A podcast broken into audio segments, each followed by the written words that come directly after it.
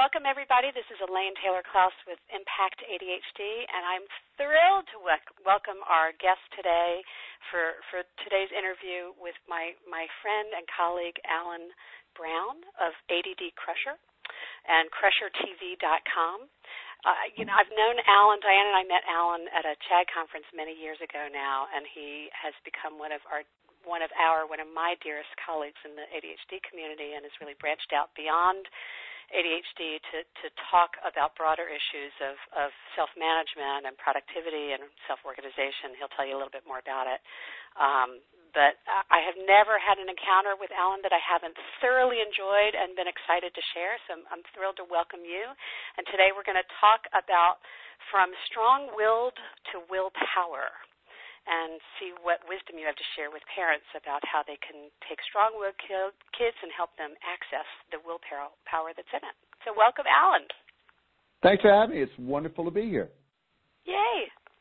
So, um, so tell us a little bit about because I, I don't get I didn't get it quite right what you're doing and how this sort of leads you into be talking about willpower and motivation and, and all this.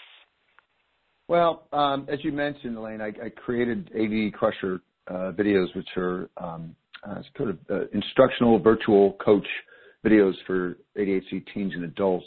But um, last year, I created a, TV show where I teach. It's called Crusher TV, where I teach what I call productivity brain hacks. And these are just simple ways of flipping switches up in your brain to open the door to action, to uh, getting more done in less time with less drama. And one of the the kind of key tenets of what I'm doing is everything's got to be research based. And there's been a lot of research done um, recently on willpower. And I thought this would be a great topic for your audience because not only for a parent who's you know often working and running a household, often plus with the differently wired kids, uh, willpower is a really important thing to understand and have at one's disposal. But also, uh, it's something where uh, a parent's understanding of willpower, how it works, uh, how to kind of uh, boost it, um, it can be imparted to their kids. So I wanted to talk about this, and you know, you you mentioned our, our kind of working title, which is strong-willed to willpower, um, and you know, I think it was it was you that that that said that that so many of our parents uh, say that, well, my kid is just so strong-willed, though. But you know, um, I, you know, yeah. we we would take this tack, but they're just this this one is just so strong-willed, and the strong-willed kind of has a double edge to it, right? Because strong-willed can mean heels dug in, stubborn. No, I'm gonna not gonna do that. But strong-willed can also have that positive side, which is, man, my kid is strong-willed. Once he or she gets a notion to go do something, they just go. They're so strong-willed. And I believe that willpower is one of those keys that can turn the bad strong-willed into the good strong-willed. So, yeah. if you will, I'm just going to do like just a willpower research 101. All right, I and, love and this that. will be very brief. Yeah, as I mentioned, there's been a lot of research done on this uh, pretty recently, and um, some of our listeners may have heard of psychologist Kelly McGonigal, um, and she um, has uh, uh, uh, sort of put together a, a, a range of meta research um, that basically, in a nutshell, says the following. One, willpower is a muscle. It's not like you are either born with it or you or you just don't have it. It's something where the more you exercise it, the bigger and stronger it gets. Uh, but almost more importantly, willpower is like a battery cell or like a, a fuel tank where for the most part we all wake up in the morning with kind of a full tank now granted um, you know there are instances where if you are obviously if you are depressed or if um, you are having difficulties with sleep you're not going to you know feel anything like you have a full tank but um, right. for all intents and purposes here you've got a full tank of willpower and that tank gets um, uh, siphoned off throughout the day. Right. And every time you use your willpower, it is burning some of that fuel. So it's important just to kind of establish that research. And if a parent so can just I, can I just understands interrupt for that second? Sure. So, so what you're saying is every morning when I choose to to make myself a green smoothie over a donut or a sweet treat for for breakfast, I'm already starting to deplete my tank. that is absolutely right. In fact, okay. One of the one of the, any any time you make a decision, you are depleting your uh, uh, your willpower store. And I'll just give you one quick wacky example. This, they say, is one reason why very successful people wear the same sort of uniform every day. Think of Steve Jobs. Think of uh, Mark Zuckerberg. Think of uh, Sir Richard Branson. They basically wear the same thing. That is one less decision they need to make every day. And believe it or not, it's actually shown that it it's actually preserves some of your willpower by not having to make that decision. So yes, and the tougher the decision, the more willpower it burns. Now, mm-hmm. the the key thing, and I'll, I'll sort of quote uh, Kelly McGonigal here. Uh, she says, knowing how and when you are likely to give in allows you to support yourself and avoid the traps that lead to willpower failures. So with that, you kind of got to get in touch with when you are low on fuel. Because when you're low and you don't acknowledge it, it's like a triple whammy of you are going to get frustrated, you're going to burn additional fuel, and then it's going to crush your confidence when you're not getting any results from your efforts. So how do you know when you're low? Well, the, the, the three the three biggest times when you are low on willpower is when you are hungry, right? Your glycemic count is low. You don't have any glucose for your brain. Um, and and also that's the time when you are likely to make bad decisions with regard to food. You are likely to go for that donut rather than the uh, you know the, the the yogurt or something like that. Um, excuse me. Also, when you are angry, when you are angry, of mm-hmm. course, sending cortisol through your uh, bloodstream, and that is weakening your willpower. And the other is when you are uh, fatigued or sleepy or or just kind of grumpy. Um, so knowing when you are running low allows you. We call that hangry, right? Hungry and angry. That. We call it hangry in our house. I love that. and now you've given me scientific proof. Indeed. So watch out for the hangries because when and this is important, you know, a for for our parents out there to know when they are hangry or you know tired or otherwise fatigued because they they can know that their willpower will be tested with regard to their diet, but also with regard to how they are reacting with their kids. And it's also important to be able to see your child from that through that lens to go, you know what? Um, she actually hasn't eaten in about three hours, and she she may actually be being strong-willed because she's a little bit hangry, et cetera. So it's good to just have a higher sense of, of this awareness. Um, but you know, the yeah, the more before you, just a quick strategy for parents. We often encourage parents to keep what we call a trigger journal. Um, and that's oftentimes what parents come up with is exactly what you're pointing to. Is is usually the triggers happen when the kids are hungry, angry, or tired, um, or rushed. That would be another one I might add. I don't know if the research has gotten there yet, but um, yeah, there's a, a sense of external pressure, right? That's interesting. Um, and when That's you recognize that, you can anticipate it and begin to shift, shift, bring snacks with you, take the break, whatever it is. That's neat. I hadn't heard that, and I'm going to guess that that be, that sense of being rushed is a lot is akin to being angry because mm-hmm. you're probably sending cortisol. You know, your stress hormones are going off. So, but that's a, that's a neat one. Um, mm-hmm. So, you know, obviously there are ways to kind of alleviate these states. Obviously, you know, eating, you definitely want to get protein. Uh, napping or or meditation or, or quieting the mind otherwise, or just you know taking a break to let uh, let everything settle down. Um, and there's a really powerful way to do that settling down, and, and I call it the PP478, which which is not to be confused with poo poo 24/7. They're completely different things. um, only babies do the latter, and we adults and our teens can do the the the, the former.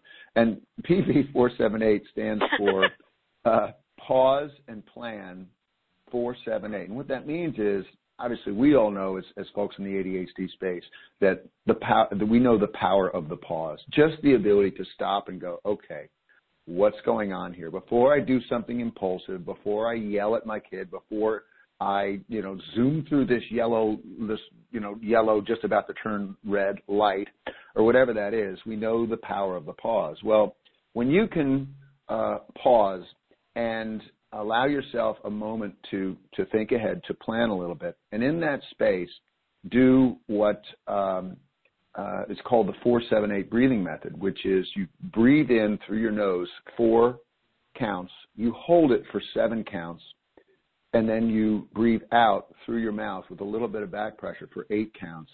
It actually resets your uh, willpower fuel tank. It doesn't may not fill it up all the way, but it definitely tops off your tank just a little bit.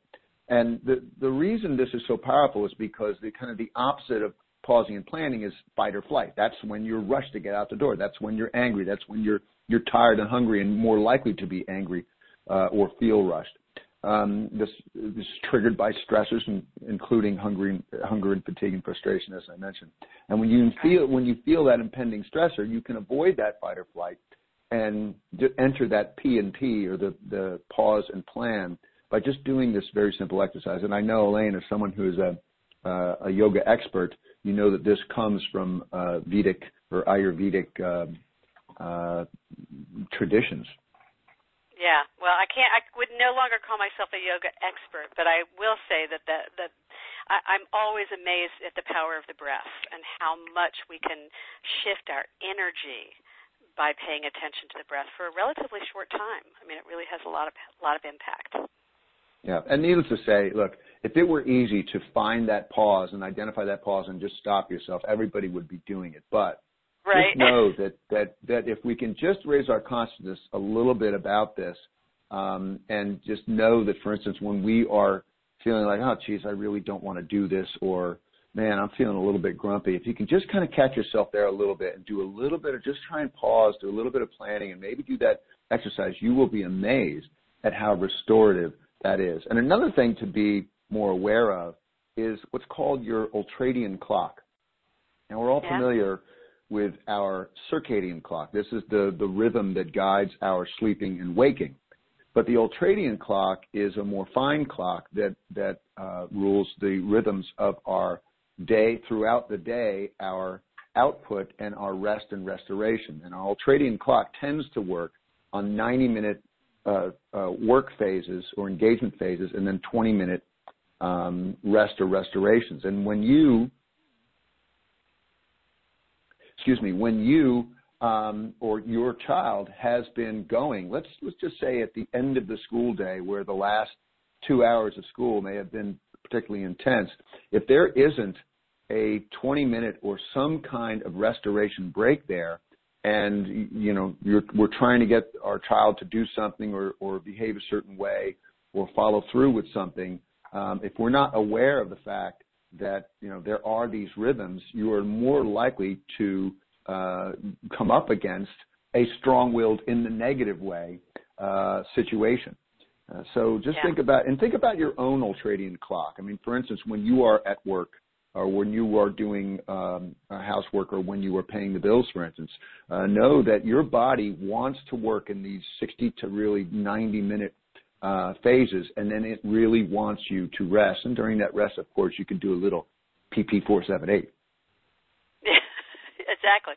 Well, I mean, so many things come up for me as you're saying this, but but really, it's it's so much of it is about um, recognizing what is happening and and understanding what's natural and normal, and then sort of making the making the most of what works for us instead of resisting it and creating upsets. And you know, I, I hear oftentimes we, we have parents that come to us and they're struggling with getting the kids started for homework.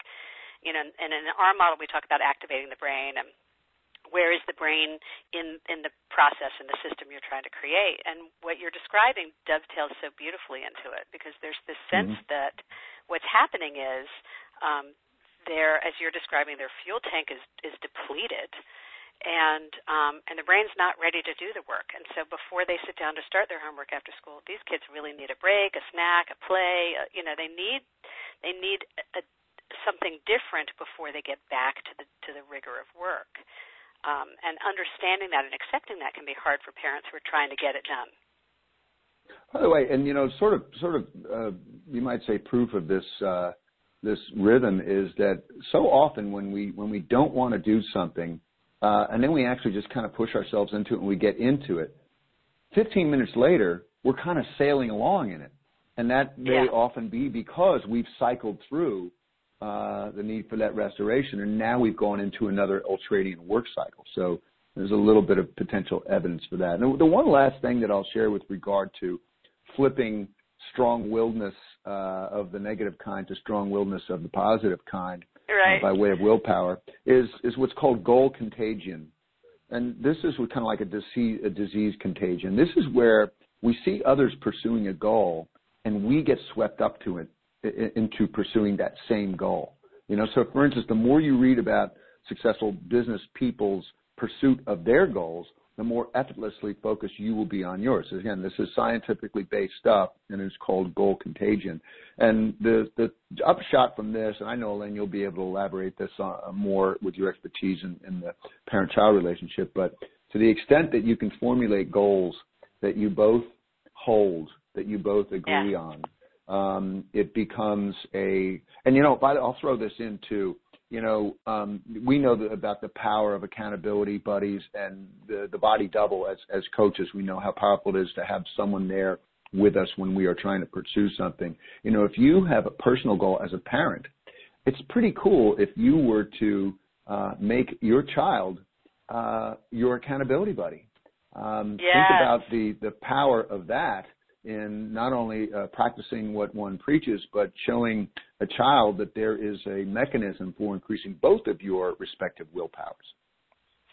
You know, a great example of that is I, I, Diane was talking about it in one of our for, in our private members forum about using her kids as an accountability partner when she was trying to to learn to calm down and stop yelling.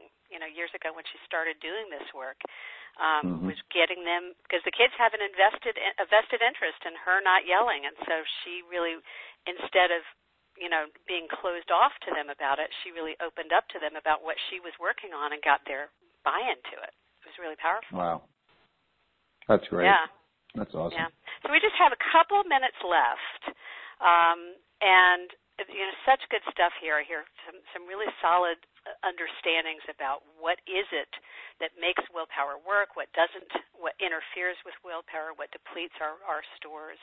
Um, it makes me think about a, uh, the, a concept we teach. Uh, that's there's an, and I'll link to it from from this um, on code words, and you know, helping kids raise kids' awareness about these issues themselves and letting them see what happens when they're hungry or they're angry or tired, not in a judgmental way, but as an opportunity to stop and slow down and take care of themselves and what needs to be taken care of. Um, so there's a lot of such great stuff here. So oh, as we great. sort of close up a little bit, we've got about two minutes left. What? How do you want to wrap it up? What's what other messages come up? What's what do you want to leave us with? Well, I'll, take us back to the top of this where I, mentioned that the first thing to know about willpower is that it, it, is a muscle and you do have to practice it. Um, and I'll quote actually uh, a coach, who's one of our affiliate coaches, uh, Beth May, and some of you may have heard of her. Uh, she says, anytime you don't feel like doing something, look at it as a perfect opportunity to practice your self-discipline skills. Catch yourself in the act of blowing something off and say to yourself, I really don't feel like doing this, but – because I am working on self-discipline, I'm going to do it anyway and then do it. So it's a little thing and you can practice on the little, the easier things. So I'll leave you with that nice quote well, and, and just a and reminder. So I want to I want to riff on that if I may, because for you know for parents that's great for their own management. And what I would add to it is, and verbalize it. Say it out loud. Let the kids know you're dealing with it. Let the kids know you struggle with sometimes not wanting to do what you got to do, um, and that you're pushing through, so that they, so that you're modeling it for them, and not just telling them to do it, but they see when you're struggling with it as well. Yeah, and keeping in mind when you are when you are imparting this uh, importance of practice to to your kids, give them uh, simple you know, sort of relatively easier uh, willpower challenges on which to practice this. You know, you don't go practice this on something like, you know, uh, uh, studying for four hours straight. You know, you practice it on on some of the easier things like maybe taking out the garbage or, or something like that, and and it will you'll start to see that that muscle grow a bit. Great. So Alan Brown, my dear friend and, and colleague, thank you as always for sharing your wisdom and your research and um, and your really true understanding of what it takes in this community for, for adults and kids to be successful. Um, tell tell us how parents can find you again to find out sure. more. You can find me you can find me at addcrusher.com and there we actually have a free ebook called Five Things You're Doing Every Day or that Your Child is Doing Every Day That Makes Your ADHD Worse. And I'll say two things about this ebook. One, you're doing all five of them every day. and two, even if you're not ADHD as a parent, your child is doing these five things every day. So check out that free ebook at addcrusher.com. And you can also get to Alan's site from a link on our web, website. If you go to our uh, Friends of ADHD, of Impact ADHD site, there's a connection to Alan that way as well. So, Alan, thank you again. Appreciate everything you do and look forward to the next conversation. Take care, everybody. Thanks for listening.